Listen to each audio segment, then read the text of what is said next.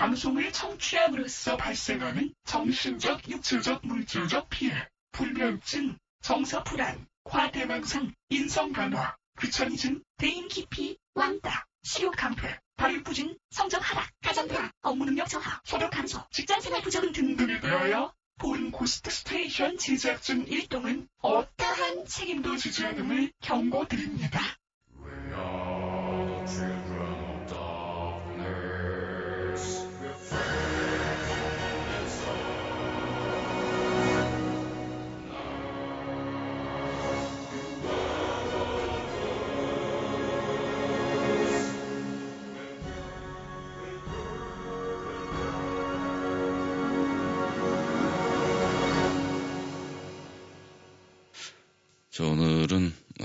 쑥스러운 특집을 준비해봤는데 아, 그 직업이 가수인 사람이 DJ를 하면 자기 노래를 팬 서비스 차원에서라도 좀 이렇게 틀잖아요. 저는 옛날부터 그게 좀 쑥스러웠는데 이 고스트 스테이션에서는 특히 뭐 거의 수요자를 무시하다시피 좀 안 듣는 것 같은데 그러다 이렇게 몰아치잖아요. 몰아치기. 어, 뭐 최근에 뭐 이런저런 음, 싱숭생숭한 계절 아니에요? 이런저런 생각을 하다가 아, 내 인생에 과연 내가 그냥 내 인생이 지금 딱 중단된다 그러면 나는 과연 뭘 했나 뭐 이런 생각을 하다가 아 나한테는 그래도 이거저거 누가 나한테 뭐 어떤 시비를 걸어도 나한테는 내가 만들었던 음악이 남겠구나 그런 생각을 했었어요.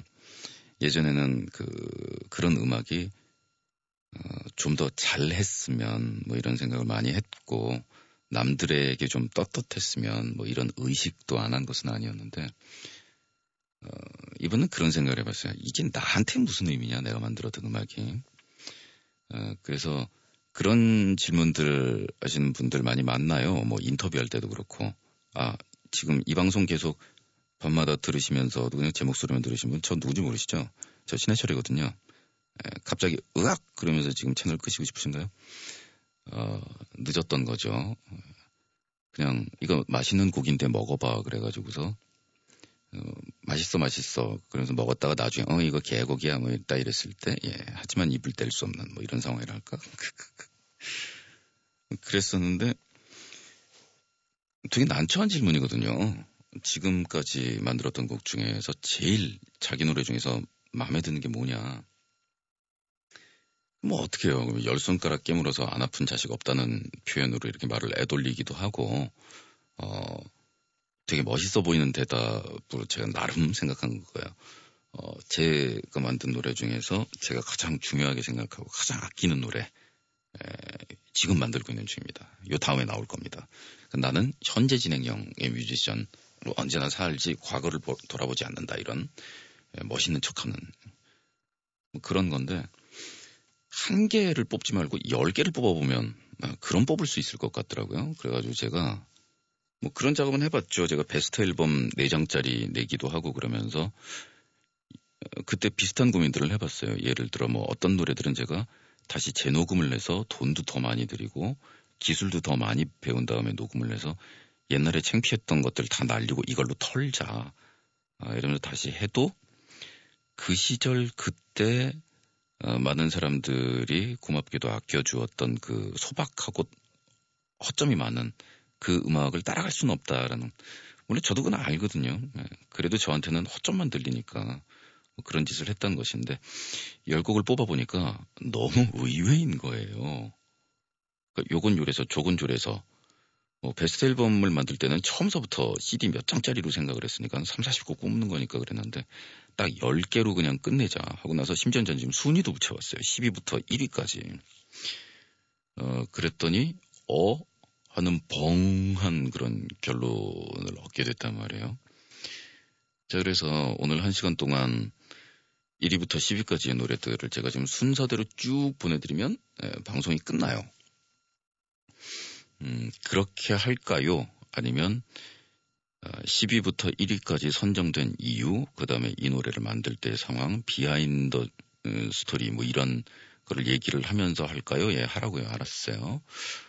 어, 그러면 광고 듣고 나서 10위부터 바로 스타트를 해볼까? 쇼?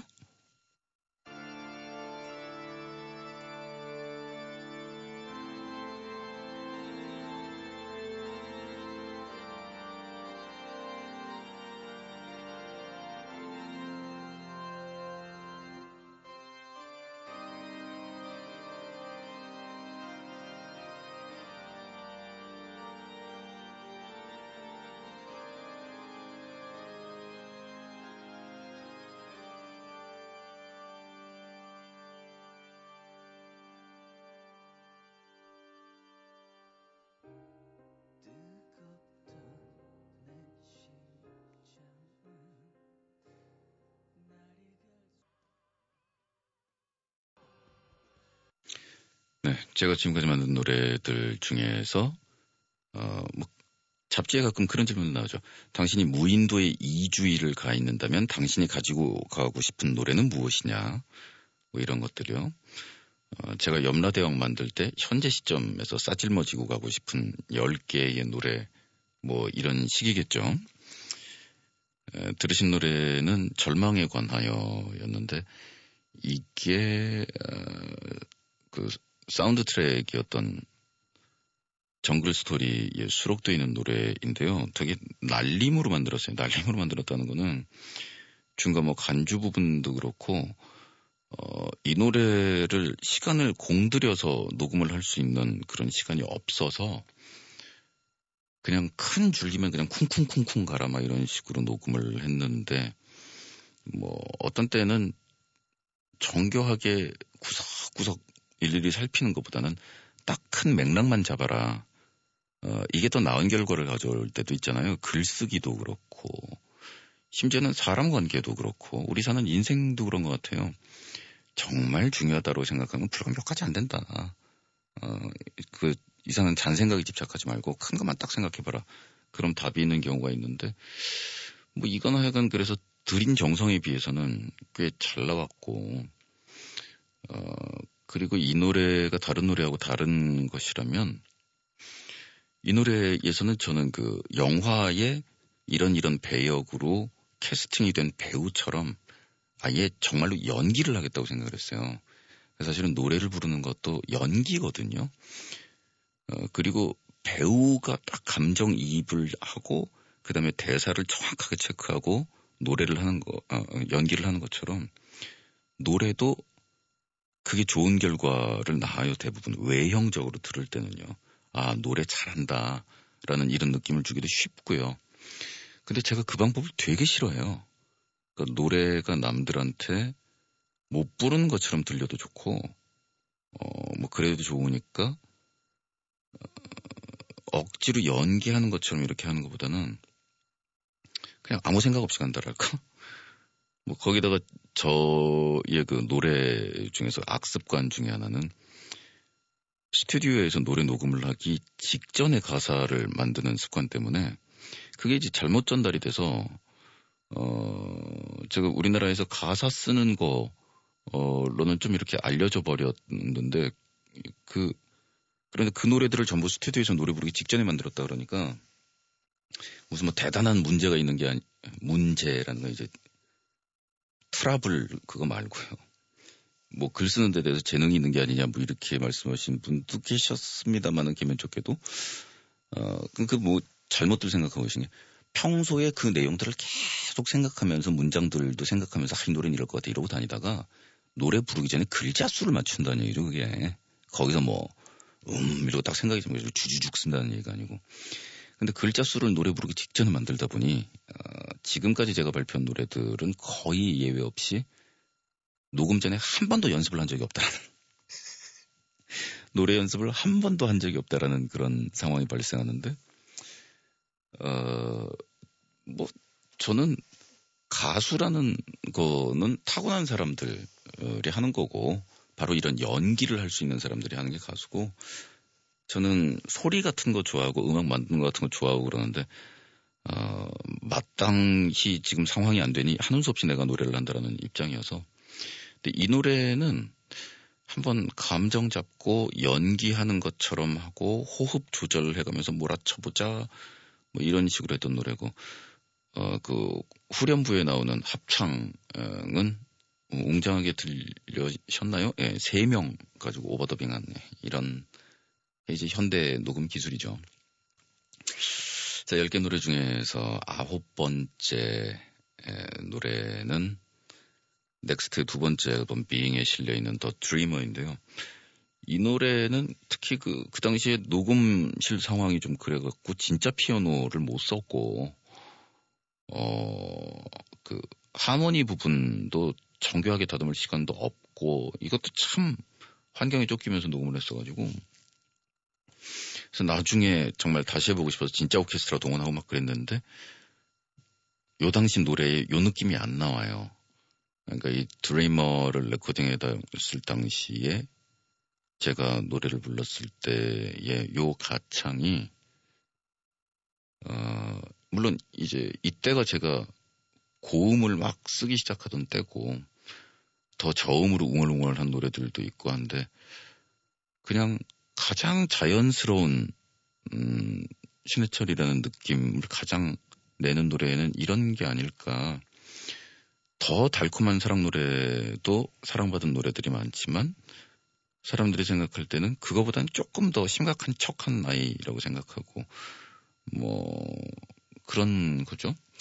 음, 말이 좀 애매해지는데 더군다나 이 뒷부분에 그 마지막에 사랑해라고 쭝얼거리는 이 나레이션은 그게 뭔가 상업성을 획득하고자 일부러 했던 거는 아니고 예, 간지럽다라고 생각하는 사람도 있어서 되게 심각한 우울한 사랑이었단 말이에요. 근데 그게 잘 표현이 안 된 것 같기도 하고.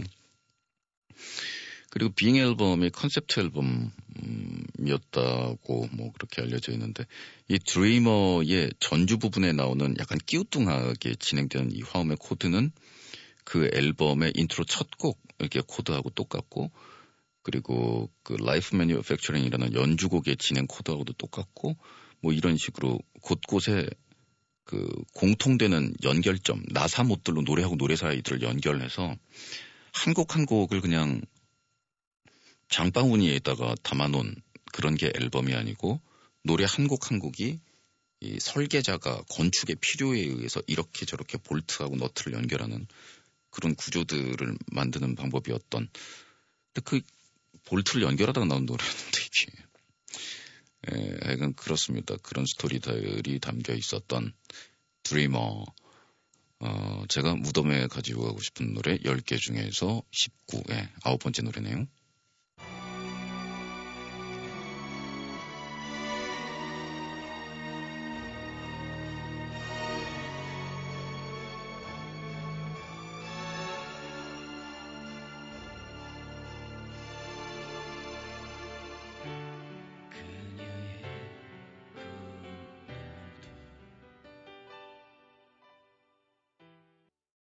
마지막에 느끼한 부분은 그냥 지금 제가 멘트를 해갖고 그냥 가려버리려다가.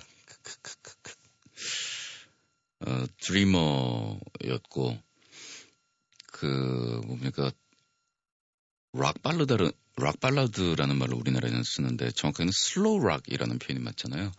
근데 우리나라 사람들이 전형적으로 참 좋아하는 패턴의 거기에다가 어, 조금 더 그 삶에서의 실존의 문제와 어, 뭐 이런 것들을 담아서 너무 가볍지도 무겁지도 않은 음, 그리고 그 드라마라는 그 스토리가 뭐 어떤 영웅적인 모험담이 아니라 우리가 일상에서 내 꿈을 찾아서 떠나는 뭐 요런 요런 부분 자체가 드라마인 하지만 그걸 좀 더 되게 드라마틱하게 만들어 보고 싶은 뭐 그런 기분이었는데 이렇게 제가 뽑아놓고 나니까 노래들이 거의 모든 곡들이 자실현 나는 누구냐 뭐 이런 청소년풍의 고민에 대한 얘기들이 아주 길길이 이어져 있어요. 어, 뭐, 네, 그렇고요, 하여간. 그리고 노래를 만든다라는 거는 가끔 이제 그 나는 상업적인 음악은 안 할 테야 라고 술 먹으면서 열변을 토하는 그런 후배가 있으면 제가 이렇게 꿀밤 때리면서 상업적인 음악을 한 곡이라도 만들어서 히트를 좀 내본 다음에 얘기를 하지 그러니 그런 면박도 주는데 그거는 히트곡 안 내본 애들은 그런 거를 언급할 가치가 없다라는 뜻이 결코 아니고 그 정말로 상업성이라는 거를 정멸해서 하는 이야기와 그런 거에 도움도 받고 막 이렇게 저렇게 하고 싶지만 안 될 것 같으니까 미리 이렇게 밑밥 깔면서 얘기하는 그 어법은 그렇게 예술가로서도 예뻐 보이지 않고 젊은이로서도 예뻐 보이지 않는다라는 생각 때문에 그러는 건데 실제로 이 뮤지션이 음악을 만들어서 다른 사람들이 그 음악을 사랑해주고 그것을 내가 만든 노래를 남과 공유한다라는 데서 오는 그 기쁨을 느끼게 되면 사람 자체가 달라져요. 어, 근데 이제 그거에 도취돼서 취해갖고 그걸 인기라고 생각을 그 인기에 도취가 되면 참 모습이 추해지는 거고요. 어, 그 인기라는 거에 취하는 게 추하다기보다는 사실 뭐 음악을 시작하는 시절에 뭐, 뭐 그러던 시절에 기반 잡을 때 그런 거 인기 얻는 거 즐거워하고 1등 트로피 탔다고 울고 그런 거 예쁘죠. 근데 나이 먹도록 계속 그거 하나만 바라보고 있으면 예, 어느 분야든 사람이 지나치면 항상 추한 거잖아요. 자, 그래서 제가 나에게 쓰는 편지라는 걸 만들었을 때는 이 곡이 다른 사람들에게 많이 들려질 거라고는 상상도 안 했고, 어, 그런데 그, 중간 부분에 말이 랩이지 무슨 뭐죠. 예, 연불이나 마찬가지인. 그리고 이제 나의 친구들은 더 이상 우리가 사랑했던 동화 속의 주인공들을 이야기하지 않는다라는 그리고 뭐 개면적인 단어들도 나오잖아요. 고호의 불꽃 같은 삶도 니체의 상처 입은 분노도 이런 얘기들도 저로서는 약간 한풀이었던 것이 이런 이야기들 하면은 뭐 왕따 시키려고 하는 그러니까 제 학창 시절에 저를 진짜로 왕따를 시켰거나 뭐 이런 친구들은 없었습니다만은 예, 제가 뭐 그렇게 만만한 아이는 아니었던 것 같은데.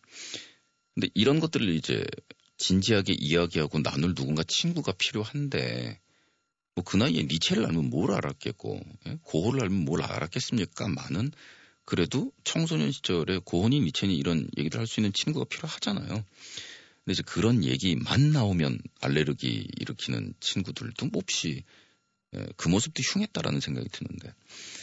예, 그리고 우리나라 가요계도 어떻게 보면 비슷한 상황이어서 이런 이야기들을 대중음악 유행가에 담아낸다라는 게 뭐 되게 잘난 척하네. 저거 대학 다닌다고.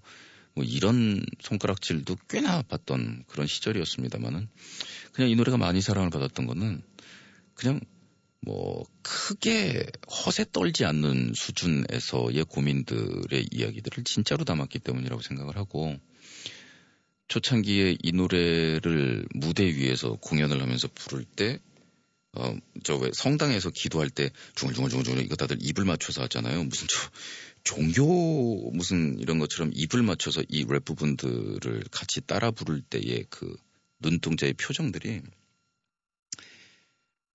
같은 고민을 하고 있다라는 그 그런 공감하고 느낌 같은 것들 있잖아요. 그래서 참, 어, 이걸 이렇게들 좋아해? 그리고 나중에 세월이 점점 점점 지났는데 이 노래가 이제 쌓이는 거죠 점점. 그래서 내가 뭐 중학생 때, 내가 고등학생 때 이 노래의 중간 부분 늘 우리 반 애들하고 쭝얼거리면서 뭐 이런 이렇게 해서 내 인생에 이런 영향을 미쳤고 이런 얘기를 들으면 약간 황당하기도 하고 개면적기도 하면서 감사하기도 하고 아 이게 내가 만들었다고 해서 노래가 내 게 아니로구나 이 노래를 철수가 가져가면 철수의 노래, 영희가 가져가면 영희의 나에게 쓰는 편지, 예, 만드기가 가져가면 만드기에게 쓰는 편지가 되는 것이고, 그리고 이 노래는 제목 그대로 해철이가 해철이에게 쓴 나에게 쓰는 편지였는데, 이 나에게 쓰는 편지는 누구에게나 쓰는 편지가 될 수도 있구나. 그래서 이 노래가 자기 인생을 바꿨다라고 어, 말씀을 해주신 분의 숫자가 참 많아요.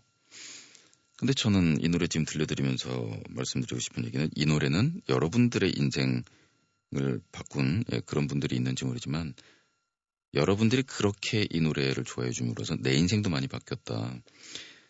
내가 추잡스럽게 인기나 그런 거에 아둥바둥 매달리면서 살기는 싫지만 내가 음악가가 음악을 만들어서 다른 사람들에게 기쁨과 슬픔과 내가 만든 이런 것을 같이 공유한다라는 이 느낌이란 정말 사람이 태어나서 죽으면서 느낄 수 있는 보람들 중에서 고귀하고도 훌륭한 것이고 내가 참 운이 좋게도 그런 세계에 들어왔구나 라는 그런 기쁨과 떨림과 감사함 그런 것들이 오늘날까지 저를 지탱해 주었던 그런 기억들인 것 같아요.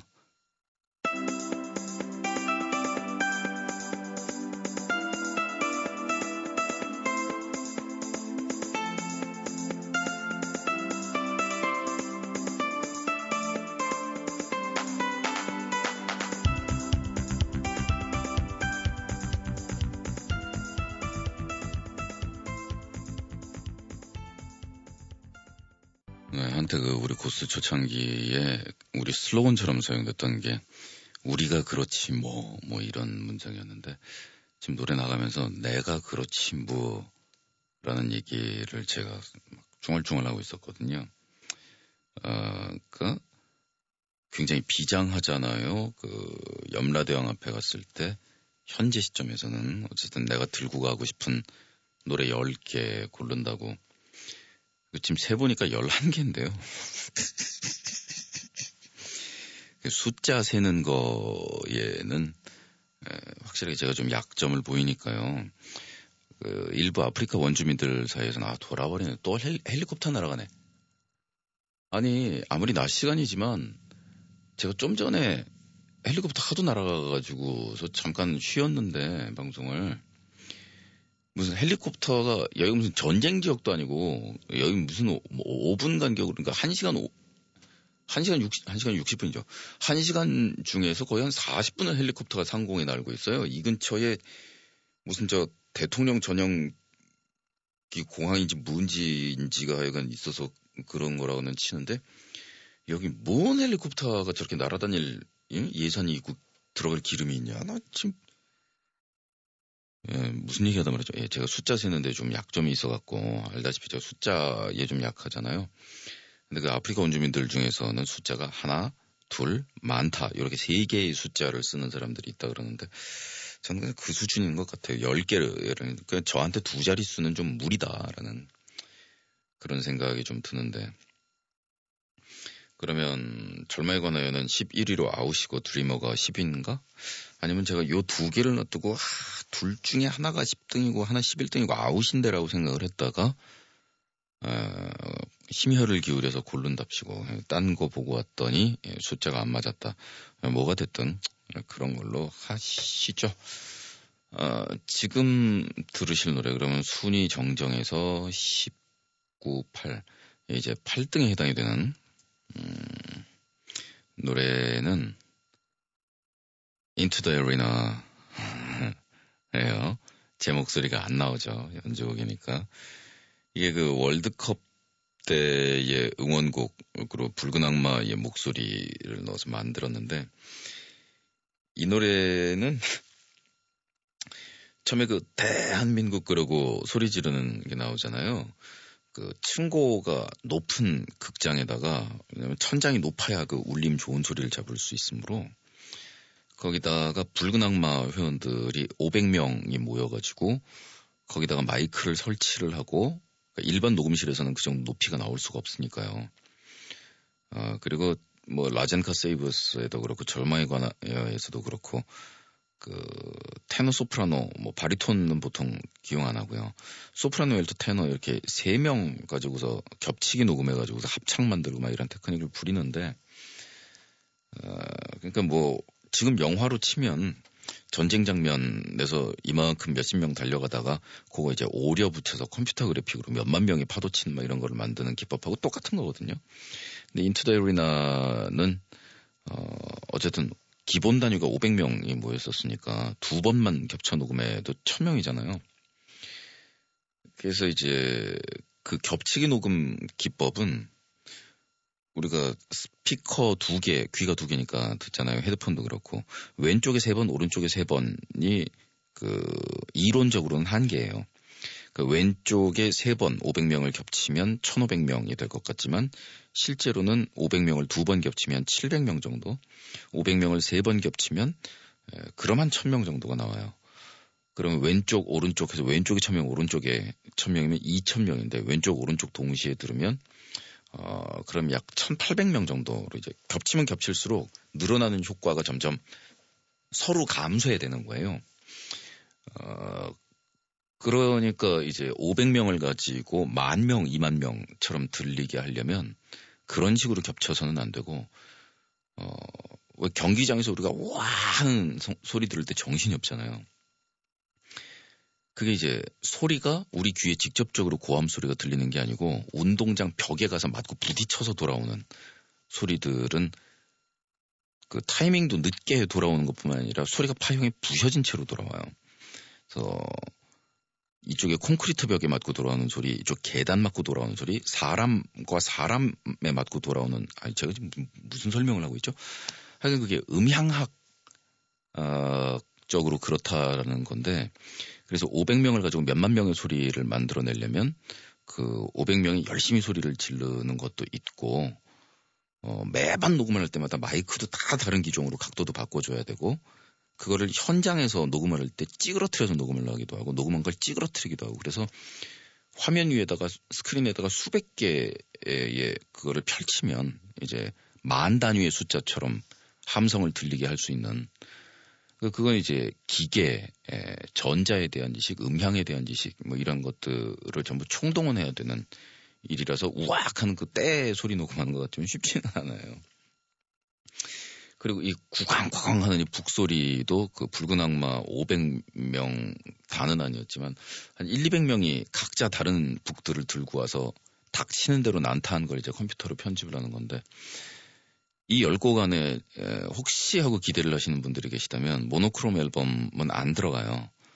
어, 저로서는 굉장히 의미가 깊은 그런 곡이지만 그 곡이 세상에 어떤 쓰임새로 어떻게 받아들여졌느냐 라는 것도 절대적인 영향은 아니지만 상당한 영향을 미쳐요. 대중과 함께하는 어, 어쨌든 대중 뮤지션이라는 건요.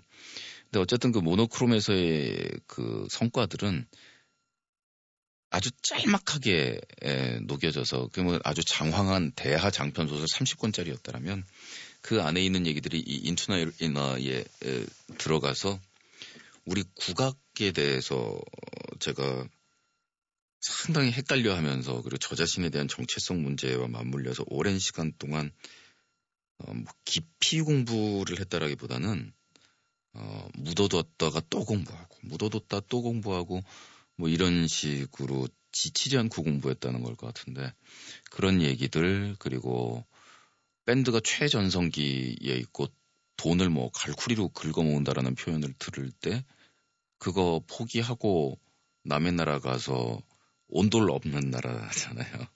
온돌방이라는 게 얼마나 좋은데요.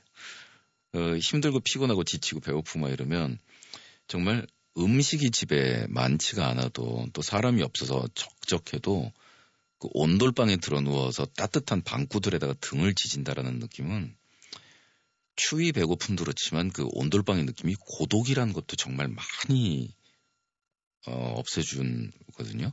그 온돌방이 혼자 들어 누워 있어도 그 고독을 감소시켜준다라는 이 얘기에 대해서 황당해 하실 분도 계시겠지만, 그럴 것 같아. 라고 생각하시는 분들도 아마 계실 것 같은데, 하여간 그 냉돌바닥 에 들어 누워서 남의 나라 땅에서 공부하면서 고생했던 것들, 그리고 남의 나라에서 남의 나라에 뜬 남의 나라의 달을 보면서 거기 비춰지는 우리나라 생각을 하고 왜 외국 나가면 더 애국자 된다 그러잖아요.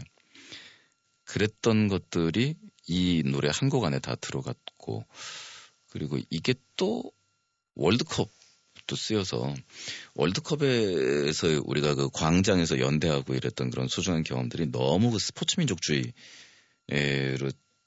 제동 없이 흘러갔던 뭐 그런 측면도 있기는 하겠지만 어쨌든 뭐 저로서는 기뻤던 부분이고. 그래서 이 여담입니다만은 이 대한민국하고 소리가 나오는 요 소리들을 다른 음반사나 뭐 특히 광고하시는 분들이나 이런 분들이 참 이런 소리가 필요한데 그런 소리를 구하기가 어려웠다는 거 봐요. 왜냐하면 실제 축구 경기장이나 광화문에서 대한민국하고 사람들이 외칠 때 그 소리를 녹음한다. 그러면 이렇게 나올 수가 없건 이제 완전 다른 종류의 세계죠. 그뭐 영화 장면에서는 쓰일 수 있을지 몰라도 음악에 딱 이런 식으로 쓰이려면 광화문에다가 지나다니는 모든 차를 통제를 하고 거리의 모든 소음을 다 죽이고 그 근처에 전기를 다 끊어버리고 소음 자체가 안 나오도록 그다음에 거기 모여 있는 인파들에게 전부 재갈을 물려서 조용히 하도록 한 다음에 자 지금 전기 스위치로 일제히 여기 모인 10만 명의 재가를 한꺼번에 풀 테니 대한민국하고 동시에 외쳐라 맞을 때까지 이런 식으로 녹음을 해야 된다는 것은 불가능하잖아요. 어, 그래서 많이들 샘플 샘플들을 하셨는데 특히 그 대기업인데 대기업에서 이제 이런 거를 만들기 힘든 건 뭐 그렇다고 치는데 저는 사실 제 음원에 대한 사용 허가나 이런 거에 대해서 비교적 관대하게 굴려고 생각하거든요. 후배들이 리메이크 한다 그러면은 뭐 거의 100% 무조건 승인해주고 어, 언젠가 그 트위터에도 밝혔습니다만은 연극이나 무용이나 어, 또 독립영화나 이런 지역에서 제 음악을 사용하는 거에 대해서는 어, 뭐 저작권을 저는 100% 그냥 공개하고 있고요. 단지 그 저작권 협회 또 자기들도 징수의 의무가 있으므로 그 사용 승인서나 이런 것들 절차를 밟아서 쓰시면 어, 공짜로 쓸 수 있도록 하겠다. 음, 뭐그 돈을 팡팡 벌어들이는 지역이 아닌 그쪽의 예술에서 활동하는 사람들에게 음악하는 사람, 연극하는 사람, 음악하는 사람들 중에서도 대중음악하는 사람 어떤 뭐 이런 차이는 있겠지만 저는 그거보다는 동료의식이 더 크다고 생각하니까. 근데 이 좀 씁시다 그러면은 별말 안 했을지도 모르겠는데 이 대한민국 소리 가져다가 쓰고 또 얄밉게 살짝 피치를 조정을 해갖고 아닌 것처럼 이렇게 이렇게 완전 나중에 짜증나갖고 그래갖고 뭐 그냥 얘기하고 썼으면 공짜 아니면 예 그냥 몇십만 원 정도 내면은 문제없이 절차비니까 그걸로 그냥 그렇게 해서 썼다가 제 매니저들한테 그거 예 걸려갖고서 거의 100배, 200배씩 토해낸 데가 한 다섯 군데, 여섯 군데 정도 됐었으니까. 글쎄, 그 음향 엔지니어링을 유학을 갔다 온, 그, 나름대로 자만심이라고 얘기해도 좋고, 나름대로 자부심이라고 얘기해도 좋고, 왜 사람이 그런 거 아주 없어도 못 살잖아요. 그래서, 야, 이건 내가 대한민국 이 소리 만든 거, 대기업에서도 이거 훔쳐가고서 쓰느라고 쩔쩔들 맸어, 뭐, 이러면서 술자리에선 잘난 척 하는 용도로 가끔 써요.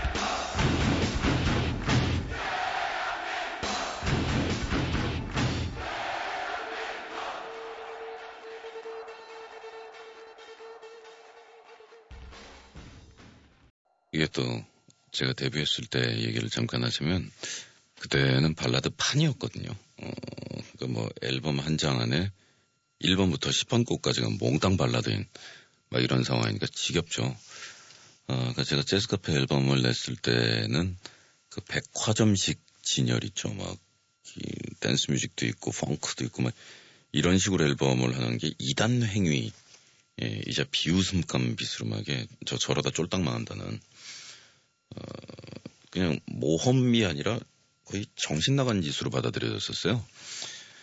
뭐 그렇긴 하지만 어쨌든 그래도 기반은 발라드로 잡고 발라드 인기의 소년 아이돌 스타로 뜬 건 맞단 말이에요.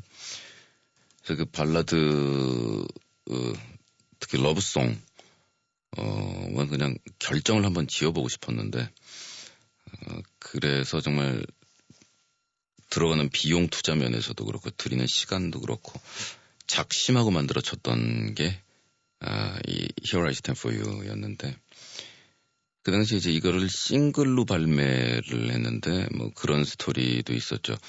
그러니까 CD를 노래 한 곡이 마음에 든다고 해서 그 CD 전체를 구입하는 비용을 지불해야 되는 풍토라는 소비자한테 이제 불합리한 건데 외국 보면은 싱글들이 있잖아요. 노래 한 곡 마음에 들면 노래 한 곡 사는 건데 그게 되게 좀 싫었단 말이에요.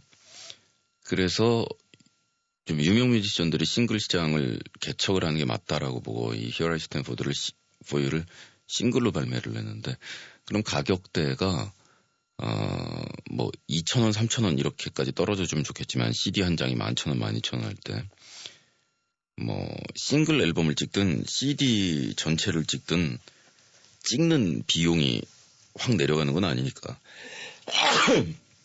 아, 죄송합니다. 예. 예 그래서 어, 한 6천원에서 7천원 정도 가격이 되기를 바랐더니 12,000원 받고 팔더라고요. 그때의 그 레코드 어, 도매점 연합인지 소매점 연합인지 하는 분들한테 법정 투쟁까지 가겠다 그러고 항의를 했더니 그때 협박을 한 게 우리는 가수 등급 보고 팔지 담겨 있는 곡의 분량 보고 팔지 않는다고 정말 그런 식으로 나올 거면은 전국 모든 레코드 가게가 넥스트 앨범 안 받겠다. 글쎄 뭐 그래서 싱글 시장 만들어지는데 협조를 안 해서 소비자들이 불합리한 행태를 쭉 강요를 받다가 나중에 MP3라는 게 등장했을 때 한 방에 그 industry라고 하죠. 그쪽 산업계 전체가 멸망하는 꼴을 보고 나니까 통쾌하다는 생각은 안 들었어요. 어쨌든 씁쓸한 건데 그렇게 뭐 싱글 시장이 만들어지는데 적극적으로 협조를 했었어도 어, 결국 MP3 사태를 맞이했겠지만 에, 뭐 하여간 그런 생각이 들었었습니다. 이 Here I Stand For You의 마지막 어, 고음 부분을 요코하마에서 녹음할 때는 허리를 조이고 있는 그러니까 벨트를 세 개를 차고 노래를 했거든요. 복근을 편안하게 유지를 하기 위해서. 그래서 가죽 벨트가 차례대로 끊겨나가는 장면들을 보고 어 일본 스탭들이 거의 그 엽기에 가까운 표정을 지었던 장면들이 좀 기억이 나기도 하고요. 음, 뭐 그렇죠. 네. 이 노래 듣고 어, 그러니까 10곡으로 생각을 했는데 지금 잘못 세가지고 11곡이어서 또 내일 이어가야 될 것 같죠?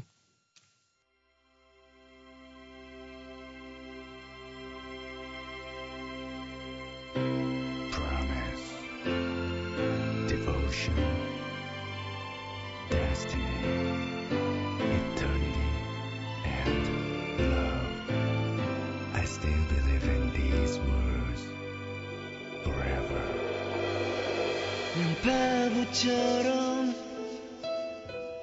요즘 세상